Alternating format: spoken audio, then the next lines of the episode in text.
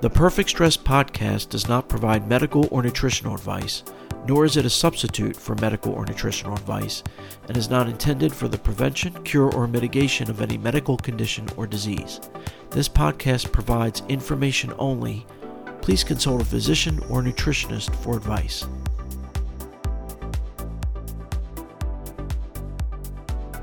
Hello, and welcome to another episode of the Perfect Stress Podcast, where we walk that fine line between being productive and overdoing it and triggering stress related symptoms.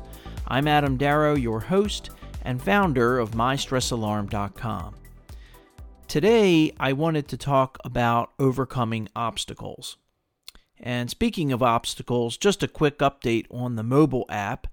Uh, the app has been uploaded to both app stores for about a month now already. But truthfully, the process of creating releases and testing and ultimately publishing the app has been, let's just say, less than ideal. It's a very clunky and confusing process, in my humble opinion. Uh, the instructions aren't very good, especially for a non tech person like myself. So, I've hired a freelancer to kind of look over what I've done and to answer some questions that I have and, and kind of get me moving along in the process. Uh, but definitely, it's been slower than expected for sure. But this is the last major step to getting the app live in both the Apple Store and Google Play Store so that you can easily download it just like any other app. And it will have features and functionality that you're used to, you know, most apps having nowadays, including the ability to share. So, for example, if you wanted to share your stress score on social media, you can do so with a couple clicks, and it'll say something to the effect like Adam's stress score is 25, down 10 from yesterday, or something like that. Um, you'll also have the convenience of push notifications, so you don't have to remember to update the app in the morning.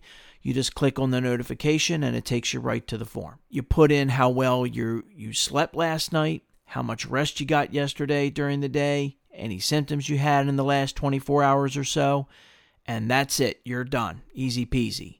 It'll then take you to a dashboard and you can see a graph of your stress scores, how they've been trending, how close uh, your current score is to your threshold number, and a few other options, and that's it. It's very simple. Now, if only publishing the app was as simple, uh, but we'll get there. Promise you that. So, getting back to obstacles.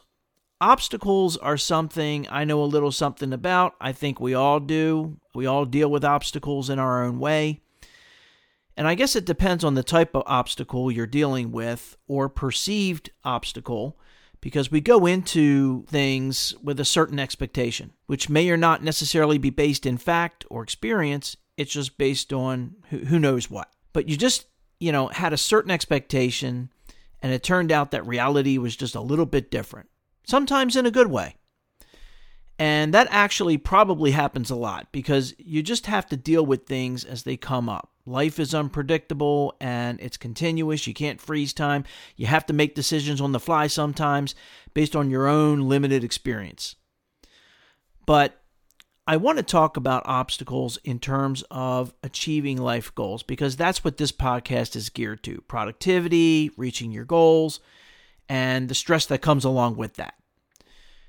Now, there's an article I've been reading that's one of the best articles on stress I've ever read. There are hundreds and hundreds of articles out there on stress, and most of them, quite honestly, are blah, you know, to tell you the truth.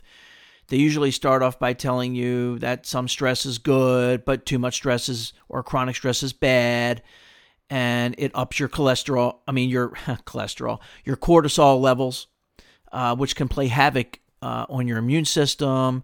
And then, you know, he, here are five things you can do to lower stress, like get good sleep, exercise, eat well, uh, have a good social network, things we already know, you know. But this article that I've been reading is so good, but I'm going to I'm going to talk about it in the future in in a future episode, closer to New Year's, I think, because that's when everybody, you know, starts thinking a little bit more about goals and New Year's resolutions and whatnot. Uh, but part of this article talks about how some people define themselves in terms of their goals and offer some reasons why that is. Now, I call it intrinsic motivation. It's innate, it's just part of who you are. You can't change that any more than you can make yourself taller. But not everybody is like that, right? And the article talks about personalities and why uh, people like me might be like that. And it's very interesting, but again, I'll save that for, for later. But in terms of obstacles, because typically most of us are not independently wealthy, we only have a limited amount of time, limited amount of energy, and frankly, a limited amount of intelligence, although thankfully you don't need to be a genius to be successful. But we have limited resources, and our goals are based on things that we find most important. We don't necessarily pick our goals. We don't go eeny, meeny, miny, mo. There's a reason subconsciously why we gravitate towards certain goals, certain things that you're passionate about, and you can't necessarily explain why. You know, you just know that, you know, that's your passion in life, whatever it is. Now, some people may seem indifferent and don't really have any passions in life, although I think if they really thought, you know, through it, they would find that they do have a certain or certain particular interests in life. Um, but maybe they're so caught up in the daily grind that, you know, it gets lost. Some people seemingly kind of float through life, you know never really having any particular interest in mind. And I think of the philosopher Alan Watts and, and one of his lectures in particular uh, entitled, What If Money Was No Object? I'll put the link in the show notes. I think I shared this before. But basically, he makes the point not to think about money when trying to choose a career. If, if I only knew then what I know now, right?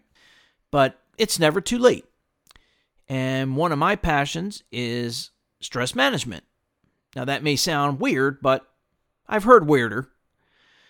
Uh, but when you do get into something that you're passionate about, whatever it is, there usually comes along with it some necessary evils, let's just say. So, in my example, I came up with a tool to help you implement my own unique brand of stress management called chronic stress monitoring. Specifically, it's an app that I've named my stress alarm. But by doing so, I've entered into a whole confusing and frustrating world of building apps, which takes project management skills, some technical skills, leadership skills, speaking skills, all kinds of skills, uh, and things I had to learn and practice along the way that don't directly have to do with my passion, but I have to be able to learn and do these things in order to achieve my goals. And that includes this podcast, by the way, which truthfully, I haven't been able to devote enough time to because I've been so focused on getting the My Stress Alarm app launched.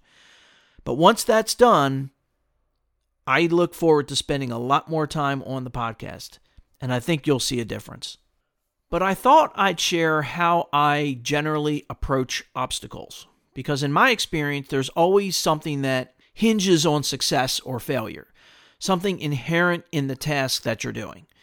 And it's usually not obvious on the surface. It takes learning and experience and, and drudging through it. Now, you can get help too from mentors and coaches and the like, but sometimes you just have to go through it yourself. And there's definitely a certain satisfaction that you get from doing just that. But part of anything you engage in, there are certain pain points, let's say, that whether you know them or not, eventually you'll learn what they are um, as you pursue your goals. And again, these are things that are likely only indirectly related to your goals. But when you run into obstacles, like my example with setting up mobile apps on the App Store, um, I thought that was going to be the easy part. You know, the hard part was figuring out what the initial functionality would be and researching and figuring out what platform to build it on.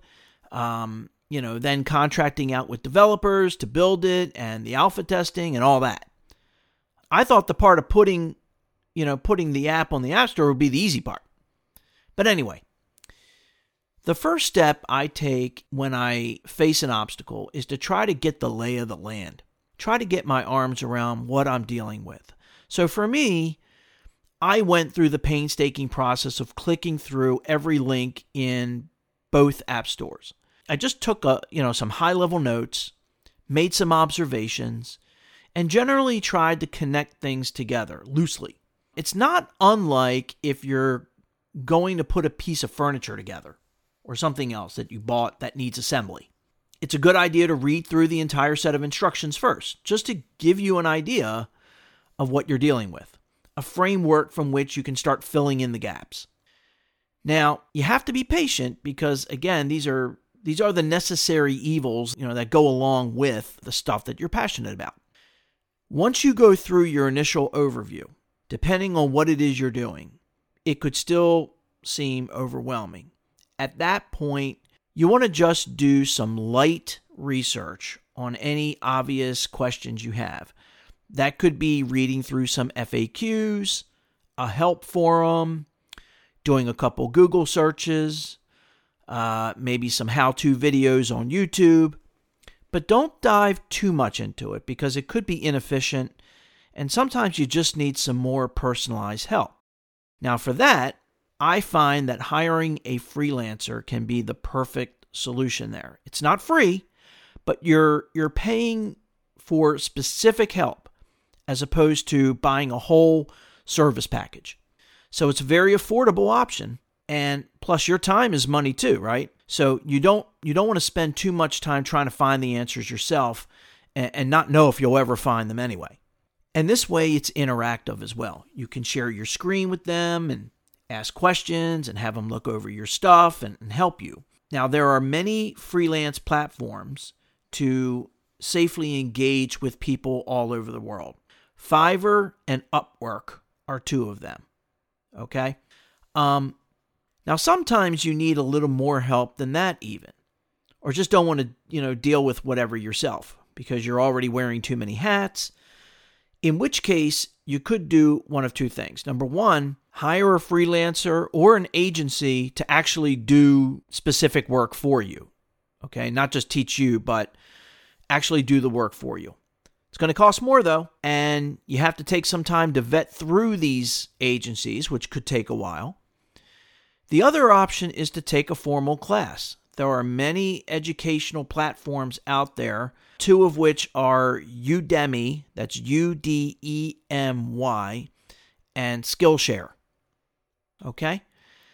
But anyway, um, just to wrap this up, here's a quote from an anonymous source Obstacles do not block the path, they are the path. So you'll get through it, and it'll be that much more gratifying when you achieve your goal. Well, that's my two cents again for this week.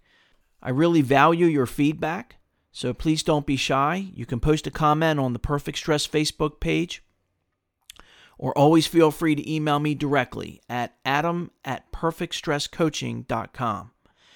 For anyone celebrating uh, happy Halloween, hope you get some good candy. Stay safe out there, and wishing you good health and success. And as always, thank you very much for listening. If you have an autoimmune disorder, heartburn, tension headaches, irritable bowel syndrome, high blood pressure, depression, or something else you think is stress related, please try mystressalarm.com today. It's free for a limited time, there's no wearables or sensors needed, and it takes just one minute a day if you're slow. That's mystressalarm.com. Anyway, thank you very much for tuning in. And if you'd like to get new episodes automatically, just click subscribe. Also, I'd be much obliged if you left a review or comment. Well, until next time, wishing you good health and success, and remember, stress less to be your best.